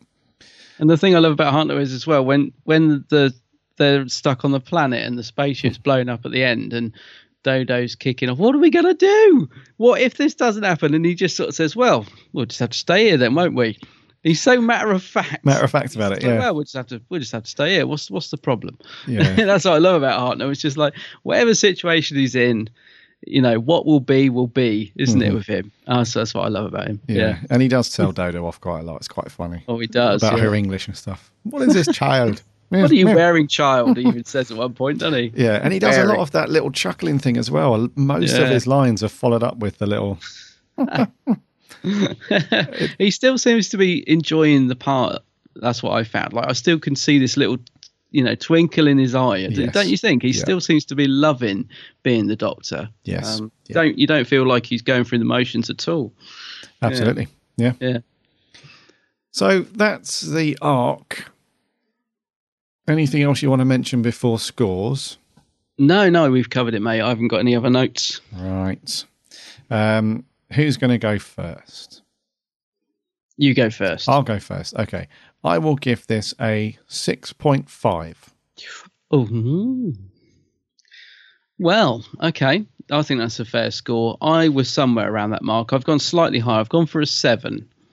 A seven, okay. Yeah, I was between six point five and a seven. Six is too low. I think it's definitely better than that. Seven, I must admit, seems slightly too high, so I nearly went for six point five. But I did enjoy it, mate. I really did. So I, I'm going to go seven. Yeah, I enjoyed watching it. Okay. I'll yeah. read you. Um, right, what did our lovely listeners think? We had a couple of audio clips in, so let's do one of those first. I think this is uh, Maria's first audio clip because she's sent in. Maria, gotta see her. So I think she sent in some audio, uh, some review clips before, but crikey! uh, I thought you were going to do the West End version then. Oh no, I'll save that one for next week. And I'm from. Uh, Listening to the opening seconds of Maria's clip, it's absolutely one hundred percent confirmed that uh, we've been saying her name incorrectly. Right. Which will be of no surprise to anyone. But anyway, this is Maria's thoughts on the Ark. Hi, Adam and Gary. It's Maria Kalotichou here with my review of the Ark. So what I really like is that by this stage um, of season three, there definitely seems a confidence with the production. And um, Bill Hartnell is very comfortable in his role as the Doctor. Um, I don't know that I actually like Dodo that much here. Um, she seems very impulsive and childlike, and there doesn't seem to be much to her yet. Um, but it's great to be able to see a full story with Stephen, who who's a hugely reliable member of the TARDIS team and fits in really well.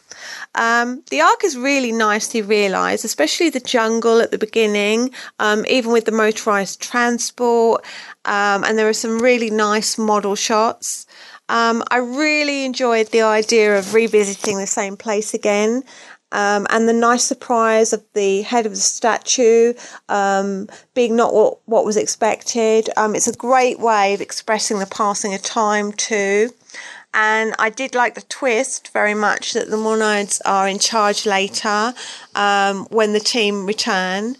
Um, they're much more interesting to watch, um, although I kept um, getting distracted by the Monoid eye each time one of them was talking. Um, the human guardians are unusually naive, and um, the way they treat the Monoids um, suggests they're a bit narrow-minded, which doesn't really bode well for their future. Um, I didn't think Refusis um, necessarily suggested paradise um, before they arrived, and um, I did wonder how it would all work out for them um, long-term. I do like the idea that Dodo's cold um, causes a plague for the human guardians.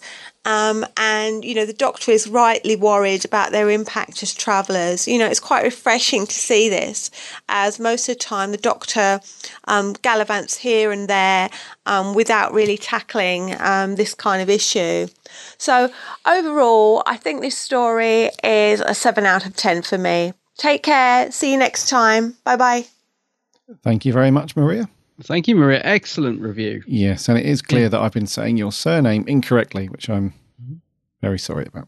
Very good point about Refusis not looking like paradise. Imagine them travelling all that way yeah. and then just getting there and it's just a swamp with a few trees. That would suck, wouldn't it? Yes, it would. Indeed.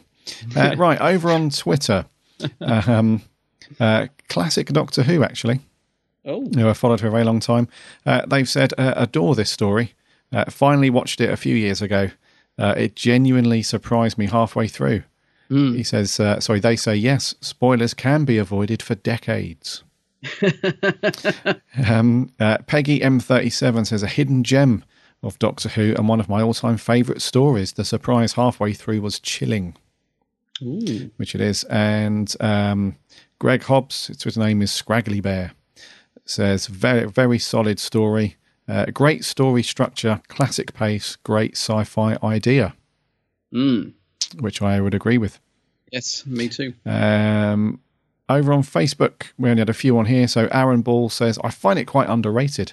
Uh, the idea of changing uh, time is a great lesson and the effects it can have. I find Dodo annoying, to be honest, but Stephen is brilliant per usual. Only if more episodes with Stephen were around. And Hartnell, per usual, he is just a magical doctor. And last but not least, the Monoids are a cool design. I like the idea. Overall, underrated story, which I will give a seven out of ten. Mm, another seven. Uh, let's do our second audio clip. This is from Dan Ander from the TARDIS. This is Sammy Satane. Sammy. G'day, Gary and Adam. Sammy Satane here. Why is it every time I see the First Doctor, I want to grip my lapels and say, hmm, my dear child, when we get back to the TARDIS, I'm going to teach you how to speak English properly. I like Dodo. She seems like a character to me. I also like how the Monoids go from silent to speaking. This is really two stories in one. It's great! The Refusians prove that even though they are invisible, they can make peace. Seven out of ten. See ya. Thank you, Sammy. Cheers, Sammy. Great review. Another seven. Seems yeah, to be a popular seven. Score, that one. Uh, right, back on Facebook, uh, Leslie Shergold says, uh, take them away to the security kitchen. uh, best line ever. Uh, there's a lot to like in The Ark, a timey-wimey cliffhanger to episode two, uh, good production values, uh, some really good sets and music, but I don't feel it's particularly dramatic and only perks up whenever the TARDIS crew are on screen. An ambitious tale let down by the unfortunate, laughable Monoids, but still a solid six out of ten. Fair enough. Uh, Miles McKenzie says, uh, got this story um, from H M V a few years back and I was feeling up for a bit of Hartnell. I don't know how to feel about it though. I like some elements and others not so much.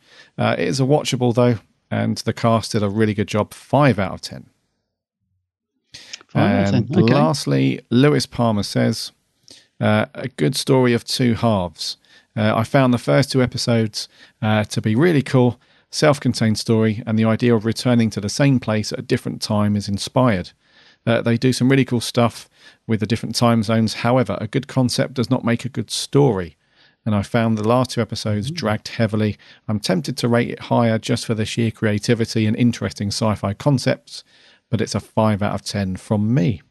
Thank you, Mister Apple. Yeah, good create creativity. I agree with that. Mm. Uh, so that mm. does it for the official Facebook page. Do you have anything over on the Geeks Handbag? Yeah, I did. Yeah, for, funny enough, the first one is from our competition winner, um, Elliot Beasley. Oh. Uh, he really likes the design of the Monoids and, and felt that it had some good model work uh, going on in there.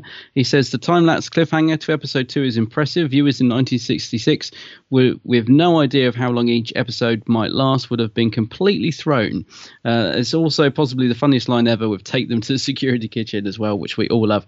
However, there's not much characterization within the story, so both the humans and the Monoids tend to be a bit one-dimensional, he says, but overall it's by no means perfect but a nice and fun watch. He gives it an eight out of ten. Yeah. So yeah, agree with a lot of that. Um, over on Facebook I had a, a couple of reviews the same as you. So uh, Patrick Sherwood says um, he likes The Ark uh, for what it is. It's not the best First Doctor story, uh, but the cast are good and he's going to give it an eight point five out of ten, so quite high. Cool. Jamie Ackerley Uh, says, uh, I'd say in a nutshell, it's blinking daft and kind of charming.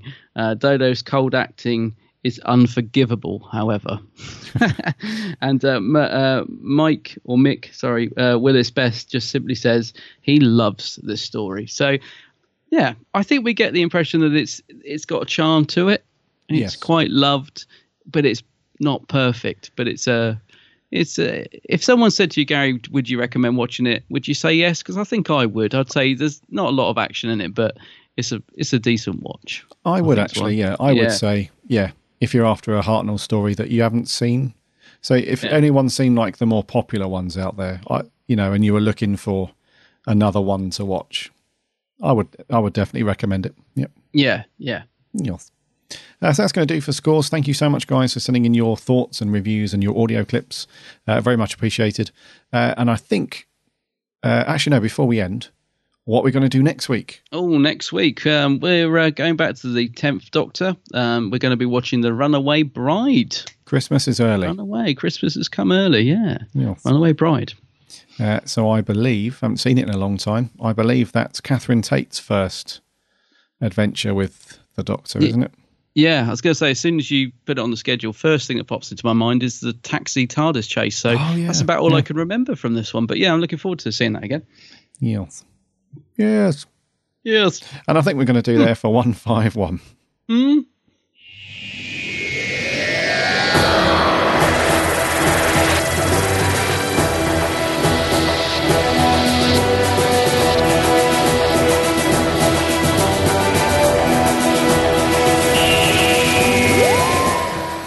Thank you, thank you, thank you, thank you. Thank you for sticking with us and listening to one five one. It's been an interesting show. Hmm. Hmm. Mainly due to those monoids and their hilarity at everything. I just can't. And their tantrums. And their tantrums, yes.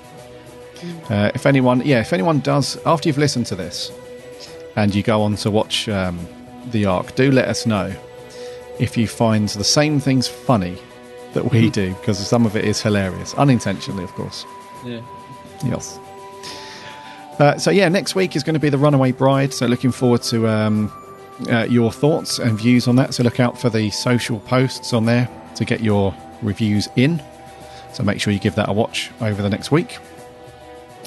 Uh, head over to our website w w w dot big blue box podcast dot co dot u k. You can listen to all of the previous episodes on there, plus you can link off to uh, all of the subscription um, platforms and apps and channels. However you want to listen to our show is fine. Um, we're, there's a big button to subscribe on iTunes.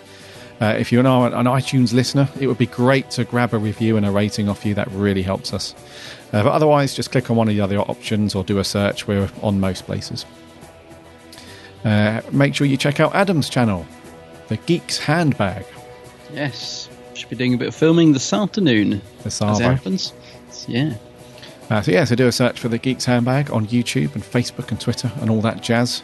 Loads and loads of good content from Adam. Cracking videos, really cool stuff.